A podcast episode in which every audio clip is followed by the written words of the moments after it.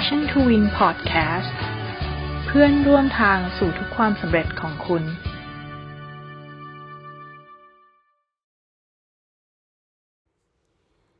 สวัสดีค่ะ ก็กลับมาพบกับ Passion to Win Podcast กันอีกเช่นเคยนะคะ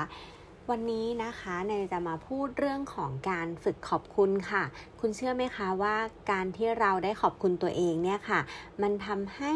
เราเนี่ยนะคะเป็นคนมองโลกในแง่ดีมากขึ้นค่ะ หลังจากที่ ในแต่ละวันเนี่ยที่เราอาจจะเหนื่อยล้านะคะกับการทำงานนะคะ ไม่ว่าจะเป็นการทำงานทั้งงานประจำงานส่วนตัวหรือว่าอะไรก็แล้วแต่ หรือแม้กระทั่งการเลี้ยงลูกอยู่บ้านนะคะ มันก็ทำให้เราเนี่ยเหนื่อยล้าได้นะคะ การที่ในแต่ละวันเนี่ยเรามานั่งนะคะ จดบันทึกนะคะ แล้วก็เขียนขอบคุณตัวเองค่ะ มันจะช่วยให้เรานะคะมีความคิดที่ positive thinking มากขึ้นค่ะ หลายๆคนเนี่ยค่ะ เวลาที่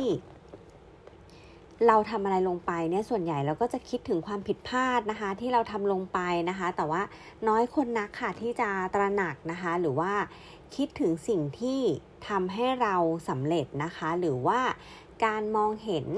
สิ่งสวยงามเล็กๆนะคะ ข้างทางระหว่างการที่เราได้ทำสิ่งนั้นค่ะ อย่างเช่นว่าเฮ้ยฉันทำทั้งหมดนี้เสร็จได้ยังไงนะ ดูผลงานของฉันสิหรือว่า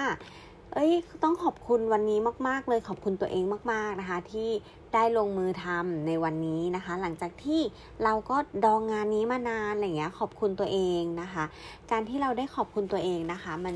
นอกจากจะช่วยให้เราเนี่ยนะคะ เป็นคนที่มองโลกในแง่ดีมากขึ้นแล้วนะคะ การฝึกขอบคุณนะคะ เป็นประโยชน์มากๆนะคะ ต่อความสัมพันธ์นะคะ สุขภาพกายและใจนะคะ การเพิ่ม ความเห็นอกเห็นใจผู้อื่นนะคะ แล้วก็เป็นคนที่ทำให้